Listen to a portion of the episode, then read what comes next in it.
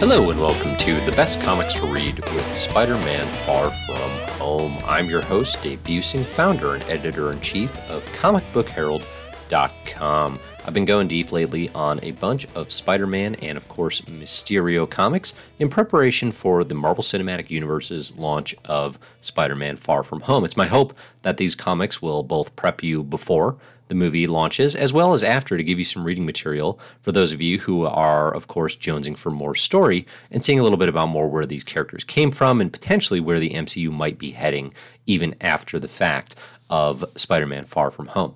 The big news, of course, with trailers and, and you know, limited information about the movie. I'm not going to go deep on spoilers here. I don't particularly love to have these M C U movies spoiled for me, but I do like a little bit of context. And what we know is the post-Endgame landscape is going to launch with Spidey Far From Home, and it's going to tackle topics like the Marvel Multiverse. We have Nick Fury in these trailers saying the snap tore a hole in our dimension, and then saying that Mister Beck, Mister Quentin Beck, is here. He's from Earth, just not our Earth. Quentin Beck is the alias of longtime Spider-Man villain Mysterio. Of course, if the trailers are to be believed, he may have turned over a new leaf.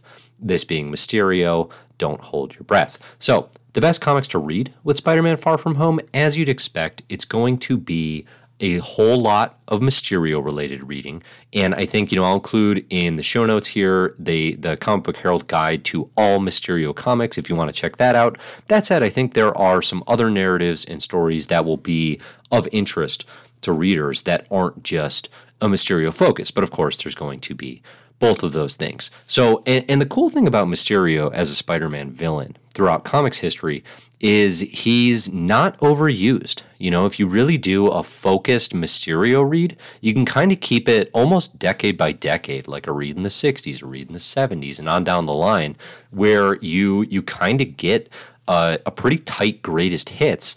Um, and he, again, like he's really not overused, and there's just not a ton of material where he's the main or only bad guy. Of course, he teams up with the Sinister Six. He's an original founding member of Amazing Spider-Man Annual Number One, Sinister Six. But stories that are just Quentin Beck focused or just Mysterio focused are not, uh, you know, every every ten issues or so or anything like that. So my first pick, first one that I like, is Amazing Spider-Man number sixty-six to number sixty-seven. This is a Mysterio story by Stan Lee and John Romita Junior It's right in the middle of one of my favorite eras of Spidey. Um, again, really like the first one hundred and definitely the first one hundred two issues, you know, just nonstop wall to wall are excellent. But these, this era, we have Peter dating Gwen Stacy. Um, their romance is budding, and you get some of that, you know, back and forth romance in this. You have Mary Jane Watson and Harry Osborn forming, you know, sort of a group of friends for Peter as he is in college.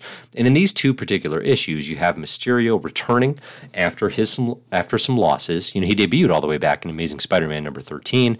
He'd been around in Amazing Spider-Man number twenty-four, as well as that annual I mentioned. Um, but he's back here, and his plan is to build a tabletop amusement park. Very good start. Plot to convince Spider-Man that he's only six inches tall and drive him insane on said amusement park, and then go wild over his victory.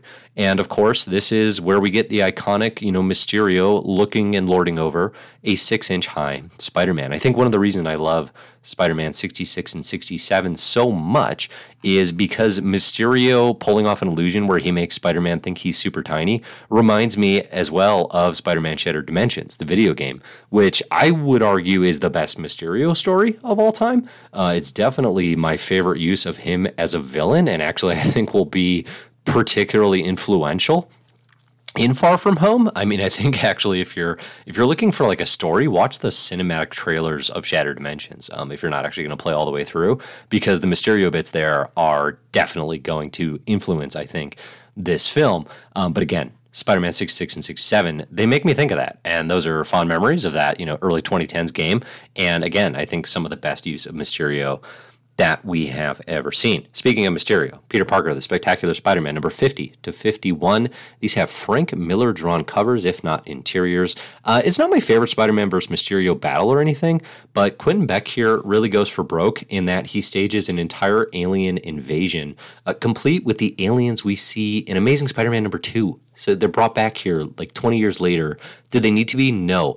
Is that part of Beck's, like, kind of his appeal is the the flair for the dramatic. Absolutely. Um, and basically, the nice thing about these issues is, one, Mysterio goes way overboard trying to stage an alien invasion, uh, really just to steal some jewelry. And uh, Peter Parker actually uses Mysterio's own gadgets against him, so we get the old classic, which one's the real Spider-Man, as he fights good old Mysterio on a fake spaceship. Then I'm going to jump way, way, way ahead. So we just did a read in the sixties. We did a read in the late seventies. I'm going to jump way ahead. There are, of course, nineties and, and eighties reads with Mysterio. You can check out the whole Mysterio reading order in the show notes. Um, but jumping way ahead to Amazing Spider-Man number six hundred eighteen to number six hundred twenty. This is a three-issue story arc. It's written by Dan Slott with art by Marcos Martin, who is one of the best superhero, scratch that, one of the best artists in comics uh, today. He did some A M S issues with Dan Slott that are all worth checking out because they all look fantastic, and and this Mysterio showcase is no exception. This occurs during the Gauntlet arc when Spider-Man was kind of going toe-to-toe with each of his, or many of his, you know, most um, most esteemed villains, but in addition to, like, expanding Mysterio's illusions, because he really, they take the illusion concept here, and it's Mysterio using robots and really, like, br- seemingly bringing people back from the dead um, in his illusions. So it goes It goes a little bit deeper than just, you know, sort of magic or making Peter thinking he's seeing things that aren't actually there, or hallucinogenics. You know, it's blending all of that together. Mysterio is actually controlling a robot version of Silvermane, the Magia crime lord.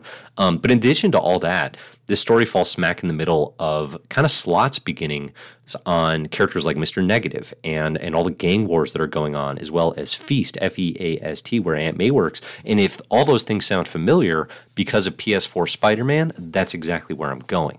This story arc is right in the middle of, I think, of the comics that most intensely influenced P S four Spider-Man. So it's got connections to sort of modern pop culture Spider-Man in some major ways, and it's a Mysterio showcase drawn by Marcos Martin. If you're only going to read three issues that I talk about today, I would definitely point you to A M S six eighteen to six twenty. It's a good time. From there, I would jump to Spider-Men. This is the Brian Michael Bendis and Sara Pichelli two thousand eleven comic um, where Miles Morales of, of the Ultimate Universe and Peter Parker of Earth six one six meet up for the first time. This story occurs really directly in the wake of the transition from Ultimate Peter Parker to Ultimate Miles Morales as the new Spider-Man of the Ultimate Universe, and as a result, it's pretty um, it's pretty emotional because, of course, you know, without spoiling anything, there's a reason Miles becomes the new Spider-Man, and bringing over the the sort of O G Peter Parker is going to have an influence. Um, the cool thing about Spider-Man, too, is not only does it deal with multiverse and implications of, you know, other worlds being out there, uh, but Mysterio is the bad guy. And it's, you know, it doesn't necessarily fully build him out as, like, a real threat Um, in the way that you might expect, you know, if he's it has these multiversal reach.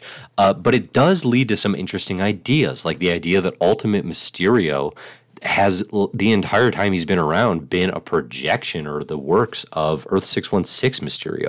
So it has him playing on a way bigger stage, which I think would appeal to Quentin Beck than we are used to seeing. Uh, Spider-Man is simply a great five-issue story, regardless of any involvement of Mysterio, but the fact that he's the villain here makes it a perfect read alongside Far From Home as well. From there, I would jump to a couple of stories that I think have been referenced a lot recently in regards to other movies in in the Marvel landscape. The first would be Spider-Verse and Spider-Geddon. Um, you know, again, if the multiverse is in fact at the heart of Far From Home, then Spider-Verse and Spider-Geddon are just inherently going to be related. Now, I do, I would predict here that because Spider-Verse was the foundational material for Spider-Man Into the Spider-Verse, the Sony animated series starring Miles Morales and, of course, all sorts of alternate Spider-Men, I don't expect Far From Home to take a similar or a too similar approach, you know, with the with the likes of Spider-Gwen and Spider-Ham, et cetera. I think it's been done, and it was done so well that it would be a huge mistake for Far From Home to go along the same track. Uh, that said, that story, as well as the two thousand eighteen follow-up, Spider-Geddon, you know, they really tie into this idea of Spider-Man and alternate realities everywhere. They're good, fun reads that tie into the conceptual overlap that we're going to see in Far From Home, even if, of course, I, I guess I frankly hope the actual narrative of Far From Home is quite different. Speaking of differences that will also have tonal overlap, I highly recommend here the Jonathan Hickman Avengers and build to Secret Wars. Now, honestly, at any point in time, if you ask me, hey Dave, what Marvel comics do you recommend? The Jonathan Hickman era of Marvel from two thousand eight to two thousand sixteen is probably my number one go-to. I haven't actually ranked it on my best comics of all time list, but if I did, it's gonna go high. I mean, we're talking top ten material here. I love it. It's great. I think you should read the whole thing. Do you have to just to get into Spider-Man Far From Home? Uh, of course not. The Avengers and Secret Wars build is probably the most closely connected here in the sense that they really begin to build out the concept of Marvel's multiverse. We get to see this in action and get a feel for a bunch of alternate realities in uh, one of the best stories of the twenty tens, unquestionably, in my opinion. So, again, Hickman Avengers, Secret Wars, this was a wreck for me for Endgame as well, you know, thinking that it might have some some influence there, uh, and I, I would recommend it with Far From Home. And let's face it, until they actually just straight up do Secret Wars, it's going to continue to be something that is, you know, a possibility of an outcome in the Marvel Cinematic Universe. Okay, final recommendation here. It's not a Mysterio story. It is a Spider-Man story. It's Friendly Neighborhood Spider-Man by Tom Taylor and Juan Cabal. This is the most recent story, uh, a comic book series that I'm putting on this list.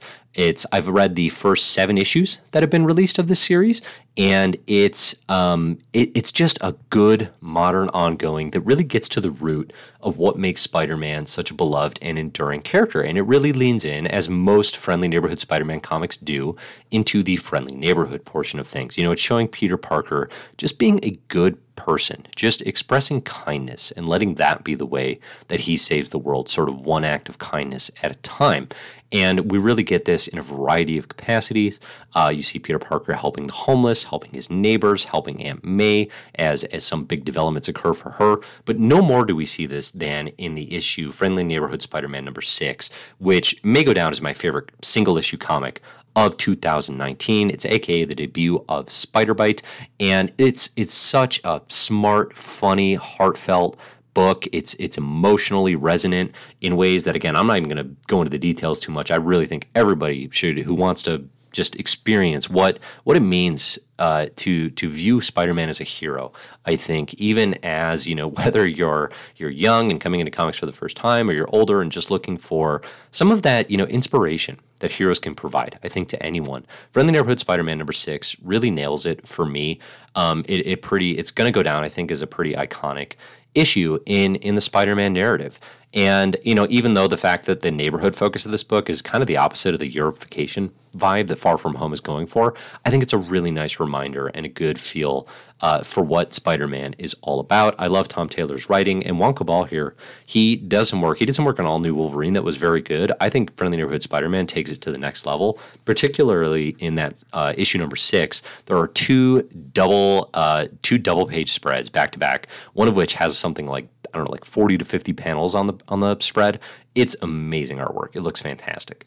So there you have it. Those are my picks for the best comics to read alongside Spider-Man Far From Home. I highly recommend all of those reads. I recommend checking out the links in the show notes. You can find then links to all the comics, uh, whether Mysterio, Spider-Man, or Far From Home related. So I'm excited to see the film. I think it's going to be great. I think the M C U is is kind of can't miss at this point. And obviously Spider-Man is my favorite Marvel hero of all time. So of course I'm going to be on, on board for what they might do with the character. Uh, if you like this video, you can find more Comic Book Herald stuff at comic book herald dot com. I'm pretty much everywhere on the internet as Comic Book Herald. You can find podcasts that I do at either Best Comics Ever or My Marvelous Year. Again, I've been Dave Busing, founder of comic book herald dot com. Thanks for listening, everybody, and enjoy the comics.